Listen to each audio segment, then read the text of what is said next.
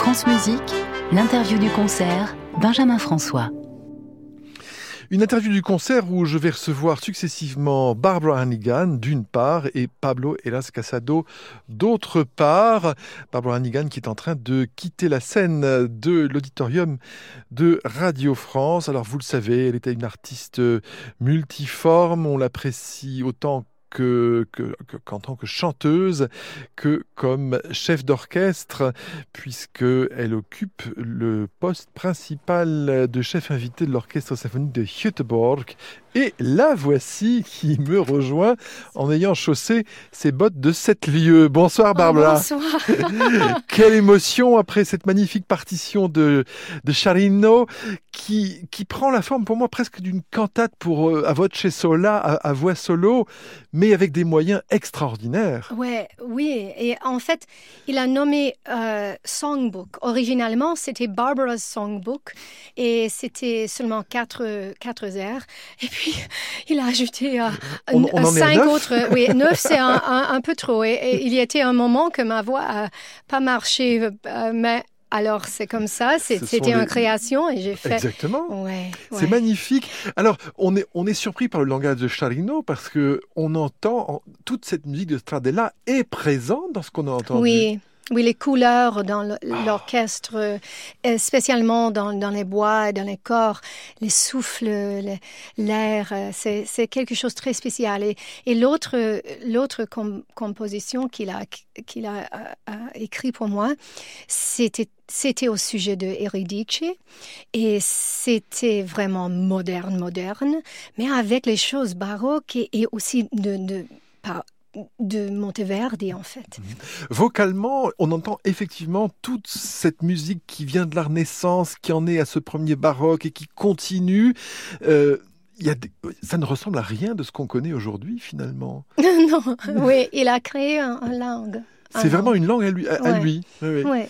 Et vous, vous, le connaissez euh, depuis longtemps, ce, notre Chalino? Alors, moi, j'ai connu les, la musique, mais c'était seulement depuis 2015 que nous avons travaillé ensemble. Alors 2013, nous avons cherché pour les, idées, etc. Et, et la création était à 2015 de Eurydice. Oui, Secondarilke. Souvent, les compositeurs écrivent pour une voix en particulier. Là, on sent que c'est très bien écrit pour votre voix. Est-ce que vous avez eu ensemble un, une collaboration particulière dans le moment de gestation de cette pièce? Euh, Nous avons cherché en, ensemble, en fait. Euh, dans la première répétition, euh, euh, tout le monde était mais c'est quoi c'est quoi ça? C'est moderne c'est baroque c'est quoi? Et, et, nous avons cherché pour les coins les, les choses étranges les, les, sons les souffles inconnus et, et c'est à, à cet chemin que que nous avons trouvé euh, la musique. Ouais. Notamment les percussions, où là on a des ouais. choses assez, ouais. assez drôles. Oui, oui, oui c'est vrai. Bon, eh bien Barbara, euh, vous avez un concert encore dimanche. Oui, nous avons Ça répétition continue. demain matin. Alors, oui. Et puis on vous retrouve aussi bientôt euh, avec l'Orchestre Philharmonique de Radio France. Donc on est très heureux en 2024 également. Merci. Donc on se dit à très bientôt, bien sûr aussi sur l'antenne de France Musique. Merci.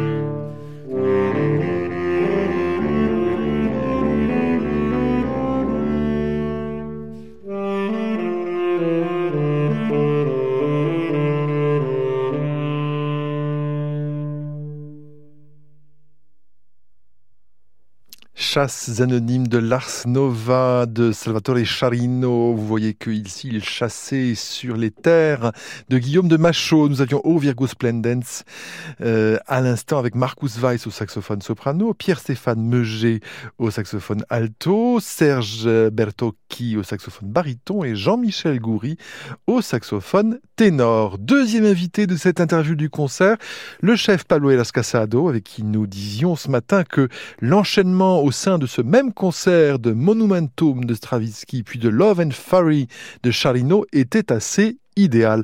Pablo Elas Casado. Oui, c'est vraiment, c'est vraiment une opportunité incroyable de, voilà, d'avoir dans le même cadre un tellement varié des styles musicaux. Déjà la pièce Momentum pro Gesualdo de Stravinsky, c'est la musique de Gesualdo qui c'est un de mes compositeurs et période de l'histoire de la musique favoris, mais avec la vision de Stravinsky, l'orchestration de Stravinsky, il le rend d'une manière abstracte, moderne et très radicale. Et la connexion de cette musique avec la musique de Charino est parfaite. Charino, on sait déjà qu'il est quelqu'un qui aussi euh, est fasciné par la musique italienne de cette époque, de la fin du XVIe et XVIIe siècle.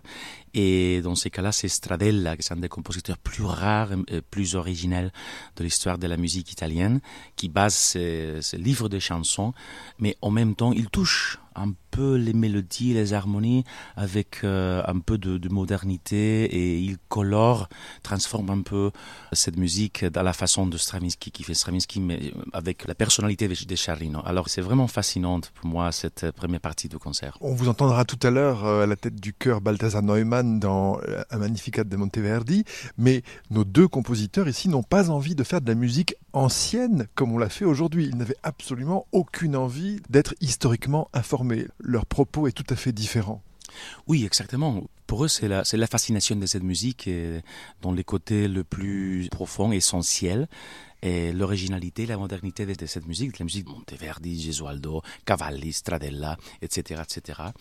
Était compositeur à l'époque très radical, très outsiders. Et, c'est ça qui intéresse Charino, c'est ça qui intéresse et fascine Stravinsky. Et il est plusieurs compositeurs dans l'histoire de la musique, surtout dans le XXe siècle, et même aujourd'hui, je connais quelques compositeurs qui sont encore très attachés à la musique des noms comme, comme Gesualdo ou même Guillaume de Machaut. Et ça, c'est une opportunité, comme toujours, quand on, on va à et on, on, révise les grands maîtres du passé, c'est toujours depuis la perspective moderne. Et cette vision moderne qui nous donne l'opportunité d'apprécier la radicalité, la modernité de l'art des siècles passés, c'est fascinant. Et en deuxième partie, vous nous livrez une version un peu moins connue de L'Oiseau de Feu, celle de 1910 d'Igor Stravinsky. Pourquoi avoir choisi cette version plutôt que la version de 1948, je ne sais plus très exactement, qui est elle la plus souvent jouée oui, cette version de 45 ou 47, je m'en souviens plus exactement. C'est après-guerre. C'est la version la plus réduite. C'est toujours une suite. Après, il y a une, première suite, qui c'est la, la, plus donnée au concert. Mais pour moi, évidemment, la version la plus puissante et la plus importante, c'est la version originale, la première version pour ballet encore la plus radicale, la plus moderne. Vous avez l'impression qu'il a adouci un tout petit peu son langage avec le temps je crois oui, il était très pratique. Il a fait ses suites pour un concert parce qu'il voulait avoir euh, ses musiques euh, jouées plus largement. Et même la, deuxième version après-guerre euh, a été encore plus réduite alors que tous les orchestres, même s'ils n'ont pas les bois à trois, c'est une version réduite pour un orchestre presque classique ou, ou un orchestre brahmsienne, pour donner l'opportunité de faire sa musique plus. Encore, on sait qu'il était très pratique du côté financier aussi. Alors, il, avait exactement. le premier valet, la version qu'on donne euh, ce soir, c'est une version très radicale avec une orchestration énorme, un orchestre très grande, euh, même avec la musique de scène, avec trois trompettes et les cloches, et aussi le, le tuba wagnerienne off stage. Et pour moi, l'essence de ce ballet, l'essence radicale, appartient à la musique qui ne s'est pas inclue dans, la suite. Toutes les transitions, toute la musique théâtrale, dramaturgique, pas les numéros de danse, le numéro fermé de, ballet, mais toutes les transitions, toutes les parties plus dramatiques ou, théâtrales toutes les transitions. Boulez lui-même, il disait qu'il n'était pas du tout intéressé à les suites, mais surtout à la musique qu'il y a entre les numéros qu'on connaît de la suite. Et c'est vraiment fascinant. Moi-même, je, je, dirigeais la suite, mais surtout, j'ai fait cette version du ballet complet un peu partout. Et avec cet orchestre, c'est vraiment une, une, opportunité incroyable. Ils ont toutes les qualités qu'il faut pour, pour, faire cette musique. C'est très difficile. Je pense que ça fait un programme magnifique. Et l'auditeur imaginera une chorégraphie personnelle euh, dans sa tête. Oui, j'ai eu l'expérience toujours, après diriger cette, cette pièce, cette version, le, le ballet, de parler avec euh, gens du public ou personnes qui je connais qui sont venus au concert, qui me parlaient toujours, qui on, on voyait beaucoup d'images, même si on ne savait pas exactement l'histoire, même si on ne voit pas les mouvements du ballet, mais c'est toujours très visuel et, c'est très puissant. Chacun a, peut faire son histoire dans soi, mais ça c'est le, grand pouvoir de cette musique, c'est voilà de, provoquer des hallucinations, des visions intérieures euh, individuelles, une expérience individuelle. Mais certainement, il n'y a aucun moment dans le, le 40-45 minutes que ça dure de banalité ou de, de quelqu'un qu'on peut attendre. Mais tout est surprise. Eh bien, merci Pablo Escansado et on se dit à très bientôt, sûrement avec l'Orchestre Philharmonique de Radio France dans une prochaine saison. Ça c'est sûr, la, la, prochaine saison, je peux pas dire encore qu'est-ce qu'on va faire, mais j'essaierai.